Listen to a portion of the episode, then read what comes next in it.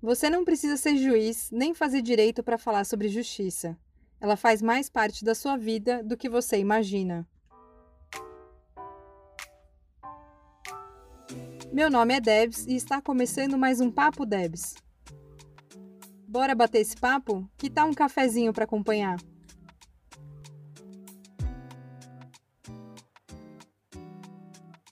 Sejam muito bem-vindas, Cris. Estou muito feliz com a presença de vocês aqui, para a gente poder falar um pouco sobre JR e Yoga, que, quais são as conexões, o que, que isso tem a ver com a história de vocês. Eu já estou super curiosa e também sejam muito bem-vindos todo mundo que está entrando, escutando esse papo e vai aprender um pouquinho, né, escutando essas duas mulheres hoje. Então, é isso. Rei hey, Cris, sejam muito bem-vindas. Ah, obrigada, Debs. Fiquei muito feliz com o convite. Sou uma super ouvinte do seu podcast. Inclusive, hoje mesmo eu estava ouvindo o, o, seu último episódio com a Mônica Mumi. E fiquei muito feliz mesmo de poder falar sobre o yoga e a JR, que são duas paixões para mim mesmo. E foi isso também que me conectou com a Cris, né, Cris? Então, estou é. muito feliz. Espero que nosso papo seja muito gostoso. É verdade, eu também agradeço, assim, é a primeira vez que eu participo, eu também não conhecia sua, o seu trabalho, então é, vou provavelmente me tornar uma ouvinte a partir de agora. e aí, e aí eu fiquei feliz também com o convite, né, que a, a Renata também, a gente acabou se cruzando aí no caminho da justiça restaurativa e é, percebendo que a gente tinha também muitas afinidades e gostos em comum, e que bom que a gente conseguiu se encontrar aqui também para esse bate-papo. Acho que também espero que seja uma sexta-feira agradável para todo mundo. Ai, que bom. Estou muito feliz mesmo com a presença de vocês e muito curiosa real, assim, porque para mim é um tema que é, parece meio óbvio que tem muitas conexões, mas eu também não sei exatamente quais, né? Porque eu não tenho essa proximidade com, com yoga, então não sei dizer exatamente quais são essas conexões.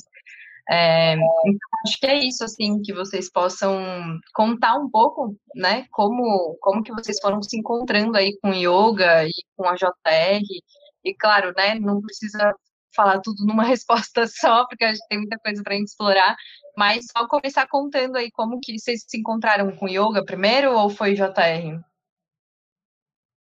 Quer falar, Cris? Então... Você tá mais tá, vou, vou falar um pouquinho, assim, acho que até para fazer essa conexão, esses links né, da justiça restaurativa com yoga, é ainda para a gente um, um, caminho assim de reflexão, né? É, talvez a gente vá, talvez o que falar aqui também não esteja tão elaborado, fechado, mas é algo que a gente entendeu que era uma conversa, um diálogo possível dentro desse desse universo aí das é, das atividades e de transformação, né? Porque no fundo a justiça restaurativa e a, o yoga tem uma proposta assim de, de transformação que eu acho que é muito claro, né? E uh, eu acho que assim o yoga veio primeiro, na verdade. Uh, em 2012 eu me formei como instrutora de yoga aqui no Rio de Janeiro e uh, e o yoga foi muito curativo para mim naquele momento, porque é, eu estava enfrentando uma situação muito complicada, assim, a nível pessoal, e quando eu me engajei para fazer a atividade, né, é, eu logo me interessei de também é, fazer a formação como instrutora. Então, era algo para mim, né, que ia me beneficiar porque eu estava atravessando uma situação muito difícil e realmente me ajudou muito, assim, em termos de saúde física e mental. E depois eu me, me tornei instrutora, porque eu acho que aquilo foi tão bom para mim que eu queria também é, fazer com que a, outras pessoas pudessem experimentar. Então veio primeiro yoga, e depois, em 2015, veio a justiça restaurativa, né, com uma, com uma dimensão também totalmente diferenciada, assim, de primeiro de trabalho, eu falei, opa, isso aqui eu gostei, né? é, sair um pouco daquela esfera buro, burocrática de um trabalho que eu realizava para entender assim essa dimensão transformativa, dialógica, holística, eu acho assim, da justiça restaurativa, é, dessa dimensão da integralidade do ser. Aí eu já comecei a costurar um pouco essas ideias, né? Então, a, a, a, o yoga me ajudava nessa dimensão da integralidade, da inteireza, né? Assim, e a justiça restaurativa também me associava a essa ideia da inteireza, uh, da complexidade humana e dessa dimensão curativa, assim, né? Do mergulho da autoconscientização e, e de como que aquilo também podia a gente podia acessar dimensões curativas dentro da gente. Então, começou um pouco aí essa conexão com, do, com os dois temas e até agora, assim, a gente é, tem pensado nisso, né? Assim, amadurecido. Às vezes eu e a Renata a gente conversa de vez em quando a gente conversa bastante e uh, vai iluminando, uma vai pensando, olha isso mesmo, olha aquilo mesmo, e a gente vai fazendo essa reflexão que foi muito bom a gente poder encontrar a Renata, que é facilitadora, é professora de yoga, né? E aí eu falei, nossa, que achado, né? E aí a gente vai encontrando as pessoas certas para amadurecer um pouco essa reflexão também, né, Renata? É, Cris, eu não sabia que tinha sido em 2012, mas eu descobri que a gente tem mais conexão ainda. Porque para mim também começa em 2012. Na verdade, 2013. mas é porque eu tive uma situação muito difícil em 2012, pessoal, que foi o falecimento do meu pai. Foi muito repentino, foi um infarto fulminante, assim. E foi muito engraçado, porque eu tinha muito medo de perder meus pais, né? Tipo, eu sempre fui muito caseira e falava, meu, quando um dos meus pais morrer, eu tô ferrada, assim, minha vida vai acabar. Só que foi muito rápido. E, e eu acho que, assim, claro que eu fiquei hiper triste, mas eu achei que eu lidei bem com essa situação. Isso eu achei, né? Tanto que eu falei, gente, eu acho que eu sou mais espiritual do que eu pensava e tal. Só que deu uns nove meses depois, oito meses depois, minha mão encheu de alergia. Umas bolinhas, muito, muito bolinhas na minha mão inteira. E eu ia em vários médicos, e aí falavam, tipo, ah, não, isso é emocional. Só que olha, olha a pessoa como se transformou, né? Hoje em dia eu acho que quase todas as doenças têm fundo somático. Mas eu era assim, que emocional. Então por que eu não tô com gastrite? Eu era essa pessoa antes. não, você vai falar que é virose agora, né? Porque não sabe o que é e vai falar que é virose. Eu era essa pessoa. E aí todo mundo, não, é emocional. E aí eu passava pomadas, melhorava a bolinha, voltava a bolinha, melhorava a bolinha, voltava a bolinha. E era tipo, minha mão tava super ferida, porque as minhas coçavam, e, e enfim. Daí, onde eu tava lendo coisas, disse: bom, então, se é emocional, né, vamos ver o que eu consigo fazer com isso.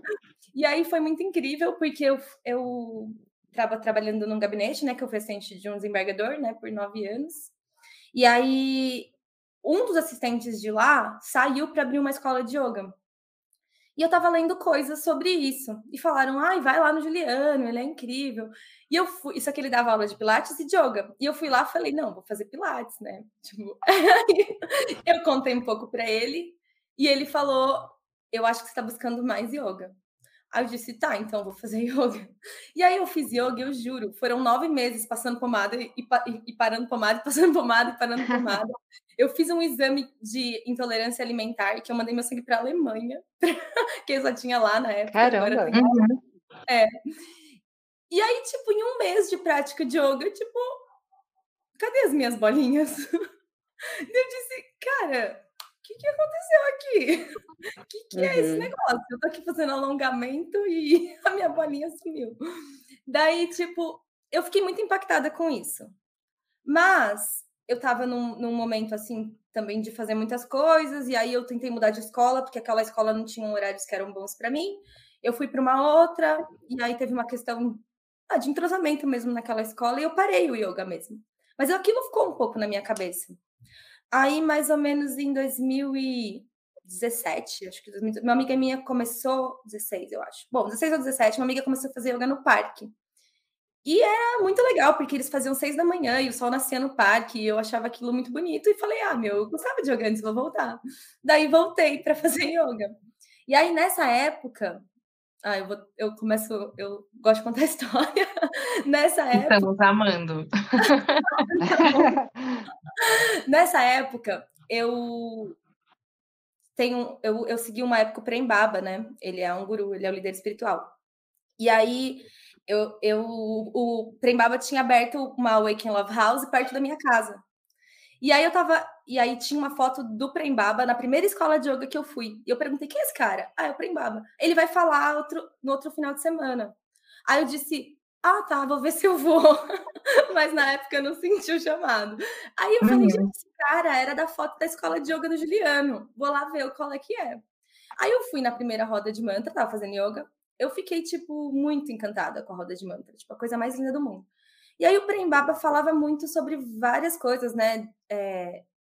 Porque tem esse olhar para dentro mesmo, né? A filosofia do yoga. Então falava muita coisa sobre é, o amor, o que era o amor livre. Ele falava muita coisa sobre a, a, a, como você percebe o amor no início, então a, sua relação com seus pais e tudo mais. E aí, nesse momento, uma, uma assistente tirou férias do gabinete e ela fazia direito de família. E eu comecei a fazer direito de família. E eu falei assim, gente, é, fazer não, né? Tipo, eu era assistente. Aí eu, eu falei, gente, olha a importância da família que o Prembaba fala. É, foi isso. E olha esses processos, assim, eu, eles vão e voltam, e eu não sei direito o que está acontecendo, e ele precisa ter uma melhor relação com a mãe dele. Vou fazer pós de direito de família. Eu nunca tinha trabalhado com direito de família. Falei, vou fazer pós de direito de família, porque talvez eu me encontre mais e porque é muito importante. Prembaba fala que é muito importante. Daí. Aí eu fui fazer direito de família, e aí teve uma aula de mediação na pós. E eu tinha sido conciliadora do JEC, mas antes da regulamentação, sabe? Então era assim, uhum. era uma pessoa do terceiro ano, segundo ano, que falava, oi, tem acordo? Era isso que eu fazia. oi, tem acordo? Aí eu ainda tentava achar que eu estava abafando, falar, ai, mas olha, se a gente diminuir 10 reais, eu tentava, Sim. tipo, dar uma negociada, mas era isso a minha conciliação. Então eu não era muito acreditada na conciliação. Quando eu tive aula de mediação, de verdade, tipo, depois da regulamentação e todas as técnicas, eu falei, cara, que demais! Aí eu fui fazer curso de mediação. No curso de mediação teve uma aula de justiça restaurativa. Tô, agora tá chegando a conexão. e, e eu já tá, e aí nessa época, como eu estava muito tocada com tudo, eu fui fazer a formação de instrutora de yoga, mas porque eu não queria ser professora, eu queria entender a filosofia. E falaram o melhor jeito de, de entender a filosofia é saindo, fazendo formação para ser instrutora de yoga. Disse, então vou fazer. E aí eu estava fazendo a mediação e a formação de yoga juntos. E aí eu descobri que o TJ abriu o curso de introdução à justiça restaurativa. E aí eu fiz. Fiquei tipo, eu lembro que a primeira aula tinha um monge. Ele era convidado para abrir o curso. E eu falei, cara, o que, que, que, que tá acontecendo aqui, pessoal? Meu Deus, eu tô me achando. Tipo, é uma coisa muito, tipo, juro, eu tava vibrando muito, porque parecia que eu tava achando os, os propósitos e os caminhos, assim. É, porque eu gostava muito do meu ambiente, do, do lado do desembargador, a equipe, o meu desembargador é maravilhoso, tenho que dizer. Mas eu tinha uma questão com o trabalho em si, sabe? Mas eu não entendia uhum. também qual era a minha. Eu não me autorizava a sentir. Tipo, como eu tenho esse trabalho e tô reclamando, sabe? Era isso. Uhum. tipo, Aí, é, tá bom, tava fazendo a formação de yoga, e aí começou, terminou o curso introdutório de JR, e começou o curso de facilitador. Então, eu estava fazendo a formação de yoga junto com o curso de facilitador. Só que começou em outubro, mais ou menos. Então, eu já estava terminando a formação de yoga, que terminava em dezembro, começando o curso de facilitador. E aí, eis que vem a apostila da Kay Prentice no apêndice, usando o yoga. Uhum. Aí veio meu professor, eu disse, como assim?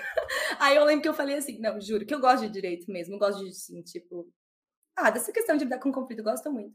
Eu lembro que eu falei, se eu, se eu conseguir unir yoga e direito, eu vou ser insuportável, porque eu vou ser tão feliz.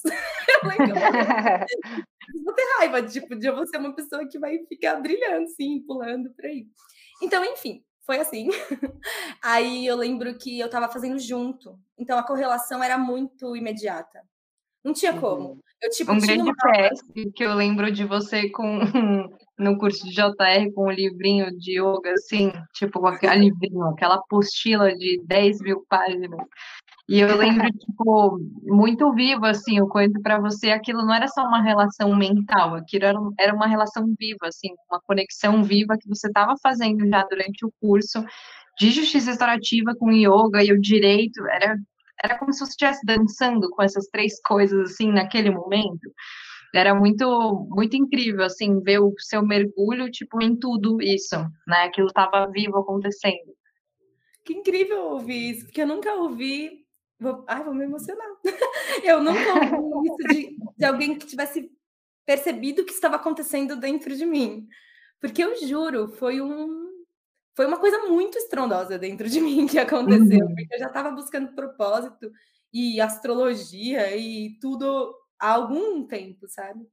E aí, de repente, foi todas as descobertas juntas. Então, eu descobri a filosofia de yoga sábado e domingo, quer dizer, sexta-feira era aula de facilitador, que era o dia inteiro.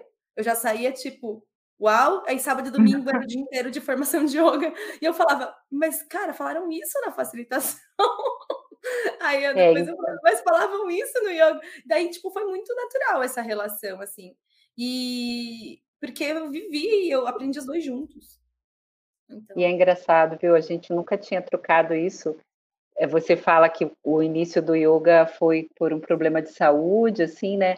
E eu realmente, quando eu estava com, com, começando, você com os problemas de pele, né, com bolinhas e tal, e eu também com problema de pele, que era uma urticária nervosa que ninguém identificava de onde que era, que era realmente toda, totalmente o emocional, né? E uh, eu falei, caramba, é... e você falou, né, depois de um mês eu estava boa, é, os exames que você tinha feito, inclusive mandando os exames para fora, você é, já identificava essa essa melhora, né, talvez esse equilíbrio interno que te ajudou no emocional e por consequência no físico também. E aí me conecta muito com esse início seu, né? E, e ao mesmo tempo dessa tua fala com a com o material da Kay, né? Então, quando a gente conhece a Kay Pranes, a gente já percebe que é uma pessoa diferenciada, né? Que é alguém que que realmente assim ela não, não trabalha nesse nível é, tão do racional, né? Tão do é, é, dessa dimensão tão teórica, né? Ela procura, bom, os círculos eles têm essa dimensão, essa conexão com a, com a ancestralidade, né? E, e eu acho que isso é, ajuda também a gente a fazer essa leitura em relação ao yoga, né? E aí, quando você viu, você fala do, do Guia do Coração da Esperança, quando a gente tem acesso, né, nos cursos ao, ao guia, quando eu também vi, né, no apêndice lá, que a gente podia usar cerimônia de abertura, de encerramento, né, utilizando alguma ferramenta do yoga, e aí é, ela descreve algumas posturas corporais que você pode estar tá, né, oferecendo na, na ritualística do Círculo de Construção de Paz, eu falei assim, caramba, olha que coisa, né? É, e, e, aí, esses dias eu estava lendo o Guia do Coração da Esperança, lá, lá atrás, ela falando sobre uh, um dos pilares né, do guia era você é, identificar ali vários modelos de círculo de construção de paz, e o outro pilar do guia é a atenção plena, né? Hum. Então, ela, ela coloca isso explicitamente, eu nunca tinha lido isso, e agora, recentemente, numa formação, eu fui olhar com mais atenção e ela fala da, da dimensão da atenção plena, de, quão, de quanto isso ajuda né, na, na questão da regulação emocional, da, da, de, e que o círculo de construção de paz ele é, é, é ele vai ajudando a gente a, nessa regulagem emocional. E aí ela fala também num, num texto da jornada do facilitador é, desse processo da jornada interna do facilitador, né? O quanto é importante é, o facilitador também estar tá fazendo esse mergulho interno, e aí ela começa a falar, né, de algumas técnicas que ajudam, né? E aí ela toca muito na questão da respiração é, nessa nesse texto dela. Ela fala, olha, o que, que é importante quando você estiver facilitando um círculo, né? É, faz uma pausa de vez em quando presta atenção na sua respiração, né? E vê se você é, é, desequilibrou. Então, a pausa na respiração é sempre uma forma de você estar tá retornando para esse equilíbrio. E aí você fica assim, né? Nossa, é, é, o quanto essas costuras acabam acontecendo, né? E quanto você percebe que que ali no guia do coração da esperança você pode assim estar tá realmente enriquecendo cada vez mais essa ferramenta a partir do que a própria Kay fala, né, dessa, é, dessas ferramentas que a gente pode trabalhar e que pode acessar com atenção, exercício de atenção plena, da respiração, E, e, isso tem sido uma descoberta e, e, e, como que a gente pode também guiar as nossas formações, né? Vocês também participam de formações com é, habilitando as pessoas a acessarem isso, né? É, outro dia a gente fez aqui uma formação no Rio, aí teve um círculo de autocuidado e uma das, das cerimônias de abertura que a gente fez foi é, uma meditação simples, né? E aí, o quanto a simplicidade né, faz com que as pessoas façam aquela pausa e, e percebam a grandeza dessa, desse reconhecimento, né? É reconhecimento da própria presença. E, uh, e, e, é uma. É assim, são insights que vão né, ajudando as pessoas através dessas ferramentas a a se conectarem com elas mesmas. Então, acho que, acho que essa, essa, esse é um universo que a gente pode explorar bastante, né? Inclusive, eu e a Renata, a gente teve uma ideia, né, Renata, de fazer uma cartilhazinha uhum. é, que falasse dessa dimensão do yoga, da justiça restaurativa. E a gente até pensou em falar com a Kay, o que, que a Kay achava dessa articulação, né? Uhum. Para a gente poder, assim, é, ter essa sabedoria dela mais presente, assim, né?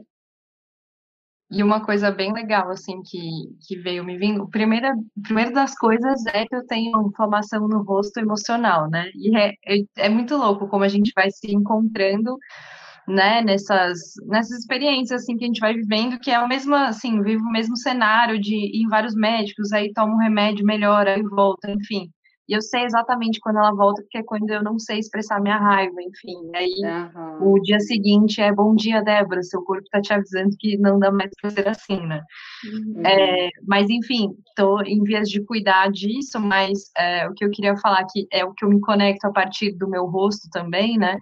Que é esse lugar da importância do corpo quando a gente vai falar do, do, emocional, do corpo quando a gente vai falar sobre a comunicação, né? Esse lance da comunicação ser muito racional e muito oral, né? E não, e não com o corpo também, porque a gente uhum. se complica no silêncio, a gente se comunica com o corpo, né? Através da dança, enfim, é uma coisa que é uma comunicação que está ali dada, né? É, e aí o que eu fico, fui me conectando aqui com a justiça restaurativa é que eu me aproximei muito através da pedagogia griot, dos mestres griots aqui no Brasil, né?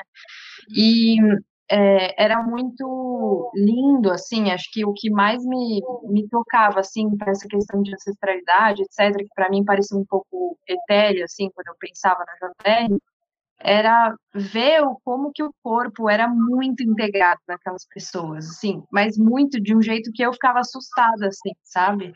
É, o que para mim era muito, sei lá, vou levantar, né, abrir o computador, porque a gente teve que começar a fazer a formação online e ficar aqui escutando as cantigas, etc. E para eles era tipo, o que você está fazendo sentada, sabe? Assim, como, como assim a gente vai assimilar conhecimento sentado sem viver o conhecimento na pele?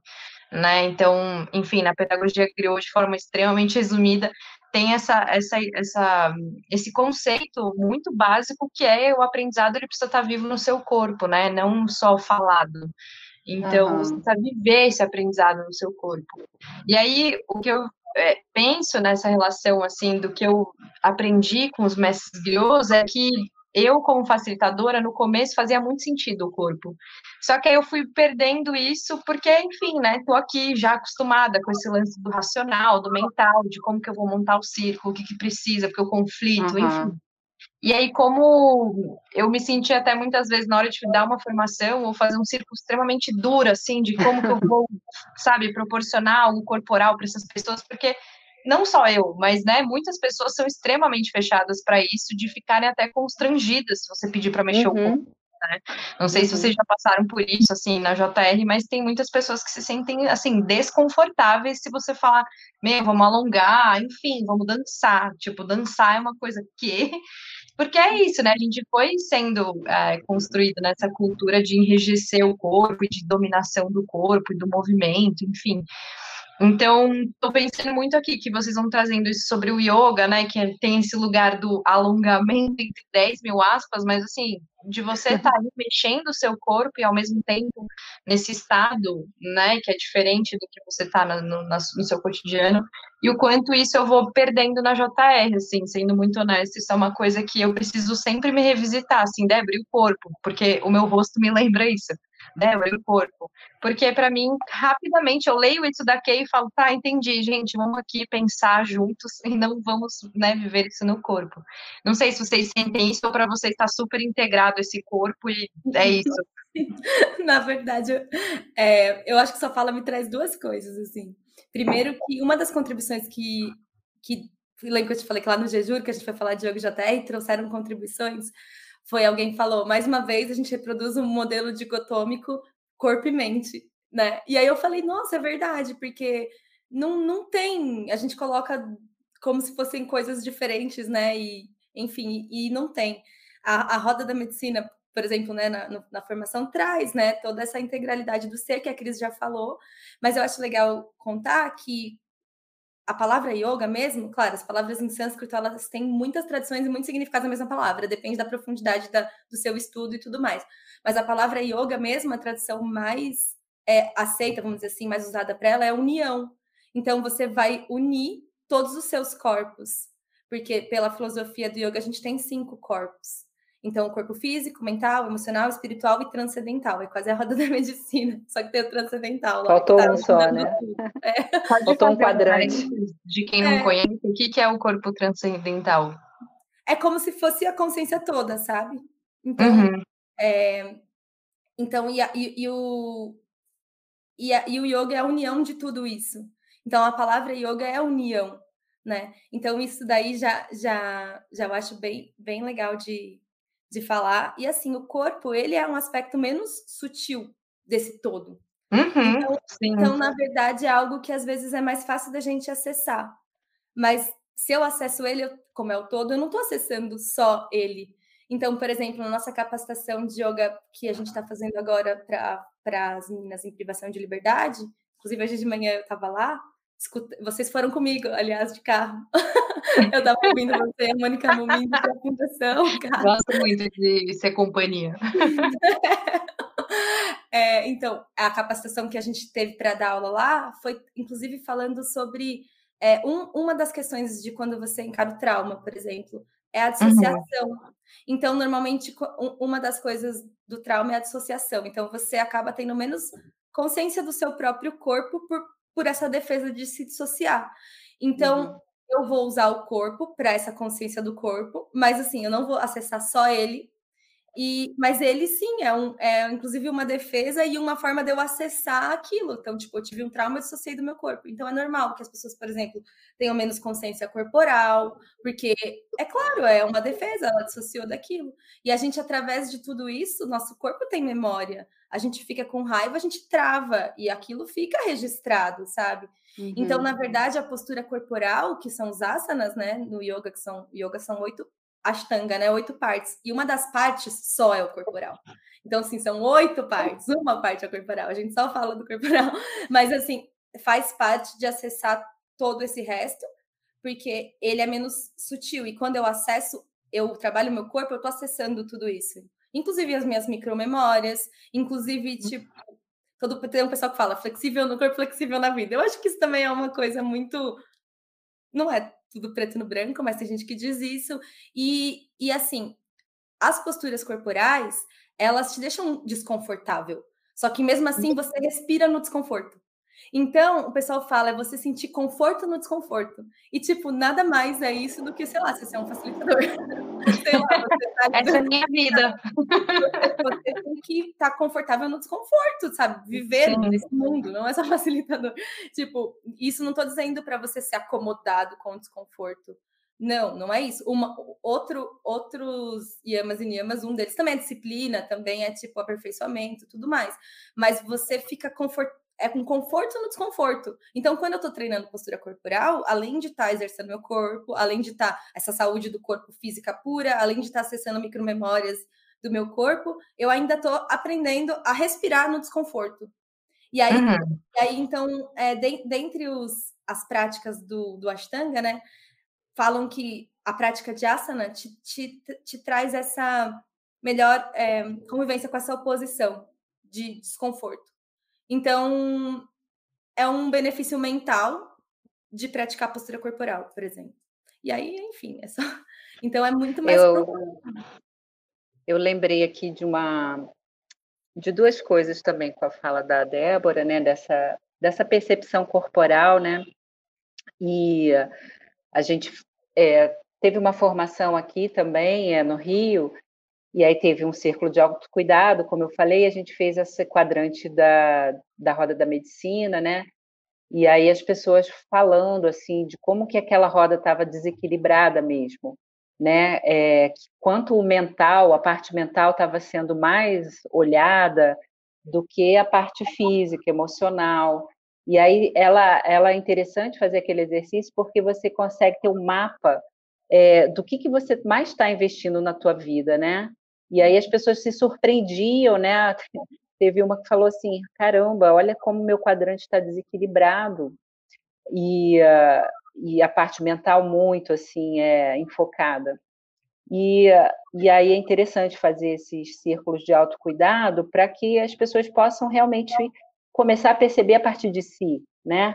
Uhum. E, e aí teve um, um, um, vídeo que a gente usou também nessa formação, que eu, de um monge budista chamado, eu não sei se eu pronuncio certo, é o Thich Nhat Hanh, que ele é um monge budista e que ele é, ele assim, ele tem uma sabedoria muito grande, ele tem um vídeo chamado que é o amor próprio, que é uma forma dele falar, ele vai falando do que é a respiração, né? É, e assim, ele ele fala da respiração como esse elo de ligação que a gente tem com o corpo, né?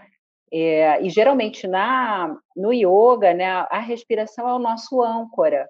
Então, se a gente quer focar em alguma coisa, a gente pega a respiração, porque a respiração está com a gente desde de manhã até a noite, né? A gente não precisa ter muito trabalho, a respiração está ali te acompanhando o dia inteiro. E aí ele vai falando quanto a respiração é, o quanto o ato de respirar é um ato de amor próprio. Aí ele vai falando que quando a gente inspira, a gente tem, é, quando inspira e expira, a gente tem todos os elementos é, refrescantes, curativos, a gente vai acessando os elementos refrescantes e curativos dentro da gente. E aí, no finalzinho do vídeo, ele vai falando assim o quanto de tensão que a gente acumula do nosso corpo, né? E quando a gente respira e tira essa tensão do nosso corpo, é como se a gente estivesse manifestando o amor próprio. E aí eu me lembrei que uma vez a gente fez um círculo de conflito, né, que era uma situação muito grave de, de estupro, né, de, de uma situação de estupro entre irmãos. E a mãe chegou assim para o círculo de conflito muito tensa, muito muito desesperada, ela não conseguia muito ouvir, né? Aí a gente pensou assim, vamos fazer uma atividade de respiração, né? Que, é, é que era, era um círculo, era o, o, círculo de conflito. E a gente pensou de fazer essa atividade de, de cerimônia de abertura na respiração. Aí a gente ficou três minutinhos fazendo o exercício de respiração com ela. E aí, quando terminou, a gente tocou o sino, né? Ela estava assim totalmente relaxada com o corpo. E aí, de olhos fechados, ela falou assim para gente: "Posso ficar aqui mais um pouquinho?" Que era como se ela tivesse retornado à casa dela, né? Então, no, no yoga a gente fala assim: é, não adianta você estar tá fazendo uma postura física se a tua mente está em qualquer outro lugar. Então, você uhum. realmente desconectou ali do teu corpo. E aí, quando você traz essa dimensão assim da tua mente, da tua atenção para o que está acontecendo dentro de você, é o estado de yoga. E ali, quando ela fala, quando ela fica ali quietinha, pô, posso ficar aqui mais um pouquinho? É como se ela tivesse encontrado aquele lugar de aconchego ali. Então, eu, é, eu acho que é assim, isso me conecta muito com o yoga e o, a justiça restaurativa, né? Quer dizer, você habilita as pessoas, você acaba como facilitador também, é, propiciando que um exercício simples, por exemplo, de respiração que você utiliza, é acessar é, esse estado. Primeiro, esse estado de menos tensão, né? Esse estado de atenção ao que está acontecendo dentro de você e ao que o Thich Nhat Hanh fala no vídeo, né? Essa dimensão do amor próprio, assim. Você uhum. perceber que você está acumulando tanta tensão no teu corpo, relaxa um pouco. Tem até uma colega que é facilitadora também, ela acho que ela é do México, trabalha com yoga nas prisões e ela também é formada pela Kei ela é professora de yoga, formada pela Kei e eles têm um trabalho de yoga na prisão e ela formatou uma cartilha. E essa cartilha tinha alguns exercícios de yoga, né, para que você pudesse fazer, acessar é para tirar a tensão do corpo. Então, tinha um exercício lá, por exemplo, de respiração, que você é, fazia toda a tensão do, é, dos seus ombros, trazia os ombros até as orelhas, inalava, fazia uma inalação bem profunda e, de repente, soltava, né? Toda essa tensão aqui da, dos ombros e a própria exalação, junto com a própria exalação.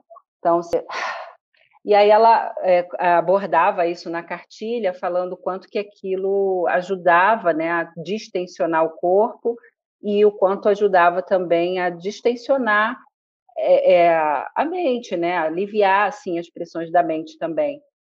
Então, assim, eu acho que tem um universo a ser explorado dessa, desse poder né, que o yoga, enquanto atividade física, de integração, de respiração, além da, da, parte filosófica, que tem muito a ver, né, dos valores da justiça restaurativa com, com yoga, é um universo legal para a gente explorar dentro da, da, das formações, da justiça restaurativa. Acho que a gente vai acessar um conhecimento tanto para o facilitador utilizar para ele, né, no seu sentido do autocuidado, mas para a gente oferecer essas ferramentas simples, né, Uhum. Para, por exemplo, nesse círculo de conflito, que foi três minutinhos com foco na respiração, que ajudou aquela mãe ali a se centrar para tratar de um assunto tão difícil, né? Sim. E eu me conectei muito, Cris, agora te escutando, né, depois do que a Rê falou, que é isso, por favor, me corrijam se eu estiver falando coisa errada sobre yoga, é, mas o que eu estou conectando aqui é que, para além de, sei lá, a gente usar o corpo, né? Então, essa ferramenta que a gente habita aqui nesse planeta físico, né? Que é isso, a gente pode estar super espiritualizado, a gente precisa entender que essa matéria existe, né? E ela tem aqui suas necessidades, a saúde, etc. Uhum. Mas o que eu estou entendendo, assim, conectando agora, é que para o yoga, é, esse exercício físico, ele é como se fosse um, um, um, meio, né, um meio de você se conectar com você, um meio de, de se integrar, e não só um exercício por si só, né, então, é, fico pensando que na própria JR, né, esse lugar que eu trouxe na minha outra fala de, ah, o quanto é importante a gente usar o corpo, né, enfim, não ficar só no mental para trabalhar os conflitos, mas que não sejam exercícios puros e simples, né? Porque ah, vou enfiar um exercício ali corporal para mexer o corpo, hum, porque é isso, a cabeça vai é. estar em outro lugar, né? Você vai estar mexendo o corpo, mas pensando em outra coisa, que é o que eu acho que a gente faz geralmente, tá? Eu faço, vou fazer exercício físico, sei lá, academia, etc. Eu faço meio que pensando, porque eu preciso ficar saudável, e aí o que, que eu vou fazer depois, porque eu já preciso, né? Já tá no meio da, da rotina, o que, que eu tenho que fazer. Então, eu, não, tenho, eu não, não tenho essa percepção hoje do exercício como um caminho para me encontrar comigo, né? Uhum. É, mas, ah, preciso fazer, né? O médico fala que a gente precisa se exercitar, então a gente faz. E não exatamente como um instrumento mesmo, um caminho. E o que está me parecendo aqui é que a yoga traz esse, esse lugar, esse caminho do físico para alcançar outros lugares ou para se revisitar também. É, e para mim isso faz muito sentido com justiça restaurativa, assim. Me sinto super acolhida de escutar isso, sabe? que bom. Não, é muito, é muito isso. Na verdade, assim, é, o Ashtanga que eu falei que são as partes, não necessariamente é um caminho. Tipo, ele é cíclico mesmo. Então, tipo, não é que eu vou ir assim para chegar ali. Não, uhum. Né? Então, tipo, isso também é legal. Mas eu acho que é, você pegou super, assim. É, com certeza é só mais uma ferramenta, tipo, também, e também espiritual e também de essência, porque o nosso corpo sim. também é espiritual, tipo, se tudo é espiritual, tudo, né? Mas enfim, é, mas, mas sim, e é muito legal pensar que nesse Ashtanga, né? Então, os, os, primeiros são, tipo, os valores mesmo, os yamas e niyamas, que aí tá o ahimsa, por exemplo, que é a não violência que respalda muito a cultura de paz, tá nesses, nesses preceitos morais e éticos do yoga, vamos dizer assim. Aí corpo, respiração, eu vou falar mais... Aí depois tem a concentração em si, o estado de meditação, e aí o final, que é o que a Cris falou como estado yogi, né? Estado yoga, acho que você falou, é o samadhi. Tipo, o samadhi é um estado de hiperconsciência que eu vou acessando por esses caminhos, que é onde, tipo, eles falam que a fusão com o objeto é como tipo se eu e o objeto, o objeto seria o que eu estou olhando, ou seja, todo o resto que não é minha individualidade, são viram a mesma coisa. Então, então esse caminho do, do yoga então, tem os valores, tá? O corpo, essa manipulação de energia através de respiração, e aí depois esse estado de, de abstenção dos sentidos. E aí, essa, esse eu tinha dificuldade de conectar com o yoga, até um dia, até que eu tô fazendo aprofundamento CNV, e aí tinha, tinha um texto sobre escuta. Aí ele fala: quando você é, tipo, se abstém de todos os seus sentidos, tipo, para sentir realmente o outro, você está escutando profundo. Eu falei, ah, até isso tem conexão. então, a abstenção dos sentidos, depois essa concentração, meditação, e aí o estado de samadhi de hiperconsciência, onde você e o todo é a mesma coisa, sabe? Uhum. E aí lembra, por exemplo, o curso agora que a gente está fazendo de aprofundamento de violência, uma da, das frases que ficou para mim, assim mesmo, foi é, se eu quero ter paz, todos os outros precisam também estar em paz, sabe? Sim. E, então, eu acho que mais uma vez se conecta muito, porque não é que eu tô fazendo todo esse caminho para ficar zen e plena e tipo. Ah, iluminada. Legal, atingi, eu virei guru. tipo, uhum. não, né? É Sim. exatamente para eu ter essa percepção que eu e o todo é a mesma coisa, sabe? E, e aí, claro, que os yamas também têm preceitos para mim, comigo mesmo, tipo, contentamento, limpeza, mas também tem preceitos para minha relação com o outro, então não violência, a verdade e tal. Então, na verdade, o, o yoga é, eu vejo muito como um estilo de vida, sabe? Tanto que tem uma frase também no livro da Glória, que é a Glória Artéria, que ela é uma professora de Vedanta do Rio, que ela diz, tipo, Vedanta é o conhecimento, né? Vedanta é a parte filosófica do e o yoga é o estilo de vida. Então eu acho que se conecta muito, que é como se eu quero sentir isso que a justiça restaurativa propõe. Eu quero, eu quero tipo realmente entender que todo mundo. Eu, não adianta eu buscar minha paz, tem que buscar a paz geral. Uhum. Então, como eu posso me cuidar para conseguir fazer isso, sabe? É claro, né? Não só isso, tem todo o conhecimento, todos os estudos, mas para mim é como se fosse um. Tem um caminho para te ajudar a sentir isso, sabe? E a fazer isso de outro lugar. E isso que a Cris falou também, tipo, eu acho incrível, porque, por exemplo, em uma, uma formação que a gente estava agora, era muito assim, é, exercício CNV, papel do facilitador, tal, e era tudo muito mental. E na hora, tipo, gente, vamos fazer um encerramento mexendo o corpo? Parece que, tipo, você já vai. Então, até conversei, né, é, com a Sabrina, que estava comigo, e disse, vamos mexer o corpo no final? Ela, eu acho que vai ser ótimo. Então tá, porque você percebe que as pessoas estão muito aqui, sabe? Então Sim. você já fala, vamos fazer outra coisa. Então vai te dando mais essas percepções de, de aplicação e também de consciência. Sim. Assim. É, teve uma vez. Teve... Fala, Não, eu, lem eu lembrei uma vez que a gente fez um, uma formação também. Quando eu estava me formando né, na Júris, aí me pediram para fazer uma cerimônia também de abertura, e, e aí, aí eu fiz, propus a gente fazer uma respiração nas três fases, né? Até assim, até o caminho do yoga para mim mudou, mudou muito, mudou muito. Eu tive acesso a, a, uma formação lá aí de São Paulo, né, de Marco Rojo, que é uma formação em Hatha Yoga, e eles têm um programa muito interessante aí é, de, de realmente fazer essa essa leitura, né, do yoga ser muito mais além do que o corpo.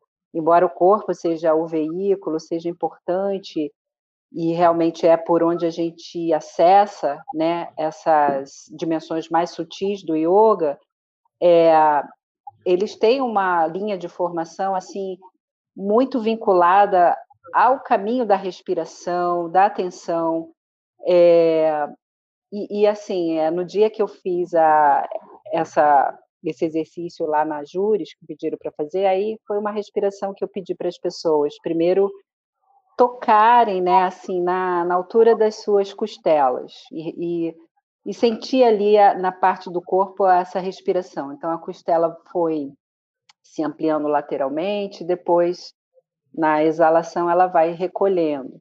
Depois eu pedi para colocar a mão na, na, na altura do abdômen, sentir a respiração ali no abdômen. Depois tentar sentir a respiração aqui na altura do peito, né? E aí no final, a, a, uma, uma, das é, pessoas que estava no curso falou assim: caramba, eu, eu não sei respirar, sabe? Então assim é como se ela, ela falou assim: nossa, quando falo da respiração parece que assim é, um, é uma é uma bagunça geral, sabe? E aí quando você começa a perceber o seu corpo e aonde a respiração ela funciona ali, é, você assim muda essa relação com o seu corpo. Então, por exemplo, não é, eu, eu fico pensando assim, não precisa fazer uma uma atividade, ah, vamos pedir para todo mundo aqui fazer uma postura da árvore, sabe? Ah, porque é uma postura clássica do yoga e tal. Vamos pedir para todo mundo fazer uma postura clássica aqui do yoga. Não necessariamente, né? A gente pode acessar o corpo através da respiração e, e permitir que as pessoas é, se conheçam, né? Se toquem, identifiquem nelas mesmas assim esse potencial, assim, é, do seu próprio corpo, né? Que a respiração está ali, está ali na sua costela, está aqui na sua, no seu peito, está aqui no seu abdômen. Então é, é isso, né? Eu acho que a gente é, é, o yoga ajuda nesse processo também de autoconhecimento, assim como o, a justiça restaurativa nos ajuda nesse processo de autoconhecimento, né? Ah, eu estava vendo um, uma palestra do Salmazo, ah, ele falando assim, ah, eu achava que a justiça restaurativa me ajudaria a mudar o outro, mas eu percebi o quanto a justiça restaurativa me, me ajudou a mudar a mim mesma. Então, é, o yoga também nos ajuda a essa identificação, sabe, de é, do que a gente quer, do que a gente é, do nosso potencial também, né? E até mesmo do nosso potencial curativo, assim, que eu acho que a respiração para mim é um elemento que ao longo do caminho do yoga eu falei assim, caramba, esse, a, a respiração é algo maravilhoso, maravilhoso, assim, e é, é uma, uma um exercício que a gente acessa através do yoga, né? E que dá essa ideia de que eu estou presente nesse corpo e o, e o quanto meu corpo é bom e o quanto, né, eu posso amar esse corpo. Sim, faz muito sentido para mim, Cris, e agora pensando o quanto isso é restaurar diversas justiças, né? Essa reintegração dentro de si mesmo, porque é isso, está tão fragmentado, né?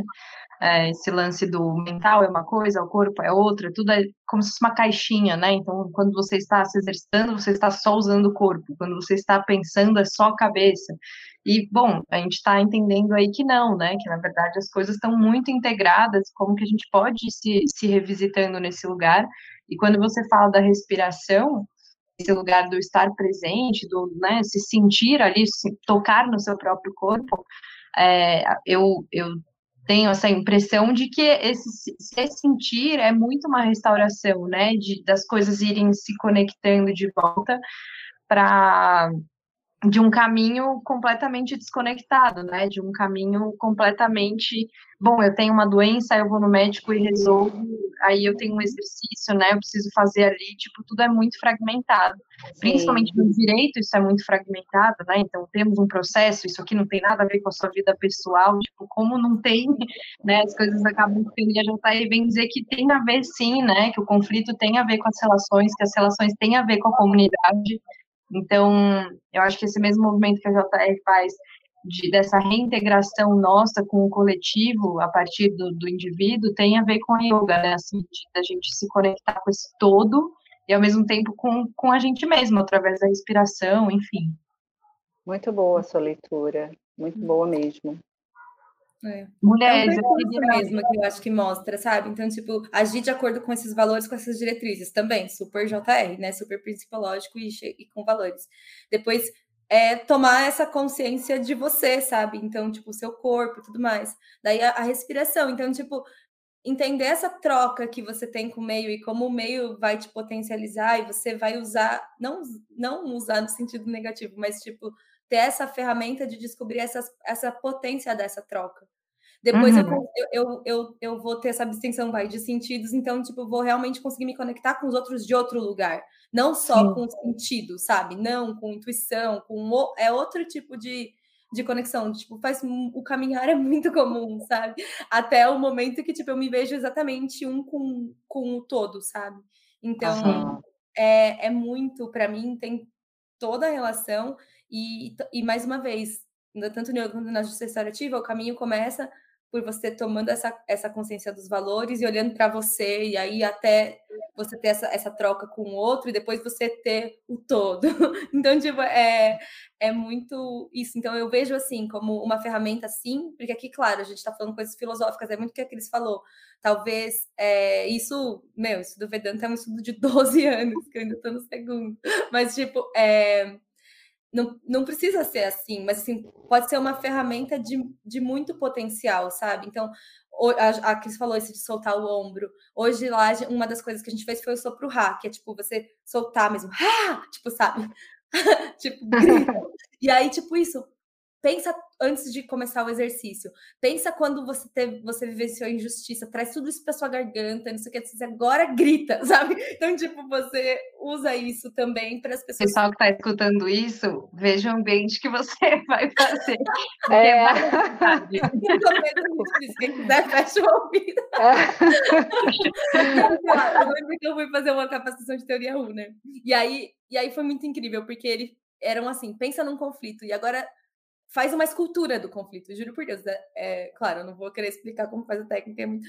Aí a gente, tipo, a pessoa faz uma escultura do conflito usando o seu corpo. Então, tipo, como o conflito se materializa no seu corpo. Daí respirava ali e disse assim: agora começa a se mexer e deixa o insight vir. Tipo, cara, é uma técnica de teoria U que usa o corpo para provocar insight, sabe? Então, uhum. tipo, muita coisa. Muito incrível. E Além do autocuidado do facilitador puro, sabe? Além do autocuidado, Sim. que já é muito, muito valor. Do facilitador não, de qualquer agente, né? Também Sim. É, por... é uma dimensão de autocuidado, né? Porque, pô, a gente como facilitador, é... assim, é, é para que a gente não caia nesse lugar comum das profissões, né? É, porque, assim, é, dentro da, da, da, da, nossa área, do direito, do serviço social, enfim, é, é como se a gente tivesse sempre cuidando realmente do outro, né? A dimensão do outro é muito presente nessa trajetória. E trazer essa reflexão do autocuidado né, na justiça restaurativa é a gente também redimensionar o papel desse, dessa pessoa facilitadora, né, que que, que é importante. Tem um texto um texto que eu vi de uma eu li é, do autocuidado como como que era o nome do texto deixa eu ver se eu lembro o autocuidado como dimensão política né que falava dessa questão da sustentabilidade de todo projeto né é, uhum. qualquer projeto que, que queira ser sustentável ele tem que cuidar das pessoas que estão né, é, executando aquela atividade. Então, é, é, eu, é, esse texto falava de, é, da importância do autocuidado das mulheres que atuavam como defensora de direitos humanos e como elas estavam em processos de adoecimento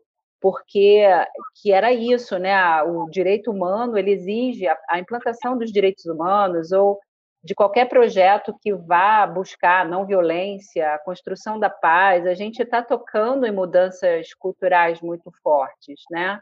Sim. E isso tudo sobrecarrega essas mulheres, principalmente, né, que atuam nessa dimensão da, da defesa de direitos humanos, e aí elas faziam essa reflexão: quanto essas mulheres estavam ficando adoecidas, e a gente também, como facilitadores, a gente também tem um pouco esse, tem que ter esse cuidado, né? porque a gente atua com o conflito, né? Pelo menos muitas, muitos projetos que são desenvolvidos, a gente toca em conflitos muito sérios, às vezes, né? É, tem situações assim da violência, né? É exatamente isso. São conflitos que envolvem situações de extrema violência. Uhum. E você ficar no círculo por quatro horas, cinco horas ou sete horas, como a gente já ficou no círculo de conflito, você sai dali extremamente exausta emocionalmente, fisicamente, né? E se você começa a fazer isso como uma rotina, sei lá, um ano, dois anos, quatro anos, cinco anos, daqui a pouco você está adoecida também, né? Nossa, e aí até antes. Não é? Ou até antes, um ano, quatro em um ano você já está completamente exausta, né? Assim, Sim. então, se isso, se a gente e aí o Egberto Penido fala muito isso num texto dele, né? Justiça restaurativa é uma jornada de alma, que ele fala que isso tem que entrar como como questão na implantação dos projetos de justiça restaurativa, uhum. né, institucionalmente falando, pensar essa dimensão também do cuidado, do autocuidado, do cuidado facilitador, a partir da. E ele fala, né? Particularmente eu acho que yoga, meditação ajudam muito nesses processos. Eu ia falar ele fala também, falando, né? Ele fala isso ele claramente. E aí, se a gente não é, não aproveitar que a gente está falando de mudança e transformação social, é também transformar as nossas instituições para ter esse cuidado de olhar essa dimensão da saúde, da saúde física e mental, né, do, do facilitador também. É, e acho que essa questão estrutural que você traz, né, Cris, que eu acho que é, sim, para mim é incrível vivenciar isso, né, poder vivenciar esse autocuidado e como você falou também, né, da, da importância dessa integração com um todo, mas justamente não adianta eu poder ter esse espaço e né, poder conseguir aqui organizar minha agenda para ter um momento de pausa e poder deixar é, minha sobrinha com alguém, se ela estiver aqui, enfim, ter todo esse manejo, sendo que eu sei que né, isso não é algo real para muitas pessoas para, aliás, a grande maioria, e principalmente que a própria estrutura que a gente vive de sociedade não nos permite muitas vezes isso, né? Então, o que a gente está tentando, o que a gente está falando aqui, geralmente a gente escuta o contrário, né? Do como assim, está produzindo pouco, devia estar tá fazendo mais coisas, estudando mais, fazendo mais, fazendo mais, e essa loucura, assim, de ansiedade, né? Todo mundo bastante adoecido. Então, quanto é importante tanto a gente tomar essa consciência, quanto também levar, né, assim, na, na nossa história, né, no nosso caminhar, essa importância de, da transformação estrutural, porque senão acaba ficando sempre um discurso para quem pode, né, e não para todo é, mundo.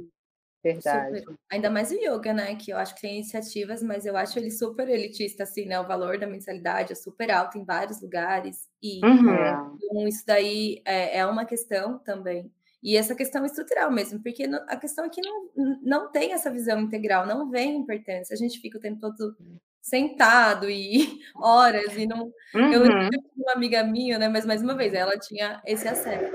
Ela falava, eu vou sala de reunião, eu faço invertida. Então ela, ela, mas ela fazia isso como estratégia, na verdade. Tipo, já que ela estava desconcentrando e aí o sangue vem para a cabeça e potencializa isso, né? Mas então, na verdade, ela estava usando até para o contrário, né? Ela estava cooptando o yoga. ela estava usando para render mais. E assim, teve uma coisa boa que a pandemia trouxe, né? Tipo, eu comecei a dar aula online, online, né? Na, no período da pandemia. E, e muitos alunos eram ligados a, ao tribunal, ao, trabalho da, das instituições, assim. E uh, eu, eu acho que a gente até já teve essa conversa, né, Renata? A gente pensou em fazer aulas, né? É, não lembro se a gente tinha falado se seria online, mas enfim, é, de ser, por exemplo, aulas periódicas, né? Uhum. Para para oferecer essa experiência, né? Tipo, ah, a gente pode fazer uma aula mensal é, como possibilidade de permitir que os facilitadores acessem um pouco essa atividade, sabe?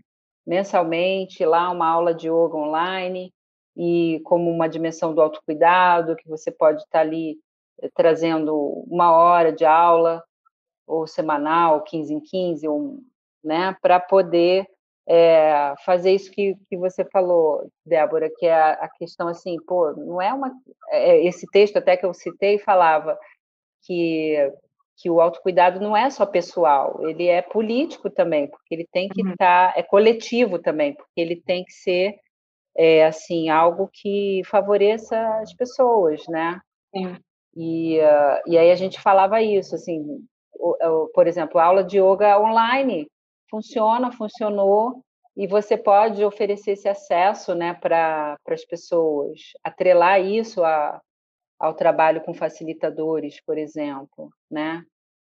Enfim, eu acho que é uma são uhum. portas aí que ajudam a gente a pensar assim, ah, nas formações, por exemplo, por que, que a gente só faz a formação com círculo? Não pode ser também o dia, como a Renata acho que já até fez aí, aulas é, também sobre essa matéria, digamos uhum. assim, né? Oferecer uma hora de aula de yoga para que as pessoas possam experimentar essa vivência corporal, da sua respiração, do silêncio, e perceber essa formação que a gente fez agora aqui no TJ, é, teve uma pessoa que falou assim no final, caramba, eu achava que eu não gostava de meditação, mas agora eu vou tentar ver meditação guiada, porque a gente fez uma experiência de meditação guiada. Ela falou assim, tá aí, eu nunca me permiti é, realizar isso. Então, e a gente pode acessar pelo Spotify, tem vários caminhos que a gente pode acessar, tá aí. Vou, vou tentar fazer uma prática de 15 minutos por dia é, de uma meditação guiada. Então, as pessoas vão despertando várias possibilidades que ela pode ter acesso para esse cuidado também, entendeu? Então, Sim. acho que as formações, nossas formações, precisam pensar é, essa dimensão também, com carinho, né? Uhum. Sim, aí pensando é um de forma Fala, Rê. Eu ia falar que é esse cuidado que é, nossa, muito essencial e é muito, muito legal, porque o yoga é muito. Eu sei que eu sou muito apaixonada, mas muito rico. Eu lembro que na pandemia, meu professor falou: gente, ninguém sai de casa, a gente tem que fazer yoga para o olho. Tipo assim, então tem até isso, sabe? Porque nosso foco tipo, é no máximo 5 metros, né? Tipo, ninguém olha o horizonte, vai para a janela e olha o horizonte. Então, tipo, é muito legal você ter esse auto-amor Claro que às vezes não estou dizendo que eu sou essa pessoa, porque várias vezes eu também sou empolgada pelo sistema. Mas você ter o alto amor de reparar até no seu olho, sabe? Tipo, você vai reparar na, sei lá, tem. Às vezes você descobre partes do seu corpo, mas isso não é só yoga, acho que qualquer exercício físico. Você, cara, tipo, eu nunca pensei em cuidar desse pedacinho. Então é muito legal, tipo, essa consciência de si, esse alto amor e esse cuidado para, tipo, integral mesmo, assim, até coisas que Sim, tem exercício, tipo, faz só esse movimento de rotação, assim. Meu, você nunca fez esse, é, é, você vai, vai ser estranho mesmo, que a gente não faz isso. tipo, não, total, e acho que daí é a percepção de o quanto isso precisa ir do, do micro, né, assim, micro que, sei lá, é jeito de falar, mas eu não acho que é micro, mas do indivíduo para enquanto política, né, porque, enfim, é, o isso. importante não seriam as pessoas só conseguirem isso uma vez no mês, né, seriam isso, isso ser a regra, né, tipo, a regra isso. ser as pessoas terem espaço e tempo para cuidarem de si, se conectarem, é, e não essa essa eterna meio luta, sabe? Tipo, nossa, me conectei aqui, mas aí o externo fica me chamando para ser de outra forma.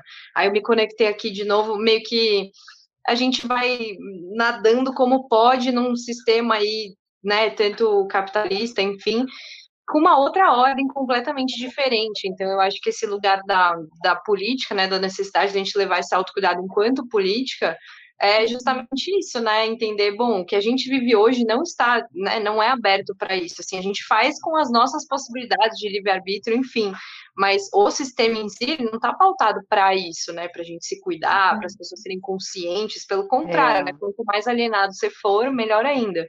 É, então, acho que é muito importante esse pensamento das pessoas poderem ter essa construção enquanto básico, tipo, é básico as pessoas terem espaço para se autocuidarem, né? E não como isso ser um, nossa, hoje me. Eu, e é muito louco isso, porque eu vejo comigo, assim, como para mim, o dia que eu me tive, tirei um tempo para ter esse autocuidado, é nossa, esse dia eu tirei um tempo. Eu acho isso muito bizarro, como assim, é. se cuidar vira um negócio ali no meio da semana, e uhum. não algo que eu viva, consiga viver, né, assim, todos os dias, e como uma rotina, porque, enfim, tá ali o tempo todo externo me dizendo para ser diferente, né? Então, é, eu acho muito difícil, eu acho que como política seria algo muito importante. É verdade. E é, eu lembro. Eu... O episódio anterior, porque vocês falaram sobre isso. Exato, exatamente, né? Das pessoas assim, trabalharem sobrecarregadas, enfim, e aí fica essa, esse looping de violência, de bom, ali chegou a pessoa com violência e você trabalha uh, nesse lugar sobrecarregado, sem tempo para dormir, não tendo dinheiro para pagar as contas, que lindo, né? Tá assim, uma bola é. de violência. É bem complexo, assim. Mulheres, eu queria dizer que eu ficaria 70 horas conversando com vocês, é, mas nosso episódio aqui está chegando ao final. É, queria agradecer muito a presença, ainda que virtual, de vocês, né? Super toparia esse encontro presencial um dia, quem sabe. É, foi muito gostoso poder escutar e já estou saindo aqui, Débora, muito diferente, assim, pensando com outras perspectivas sobre o meu próprio corpo, sobre como compreender essa necessidade de autocuidado. Então, muito obrigada, foi muito especial.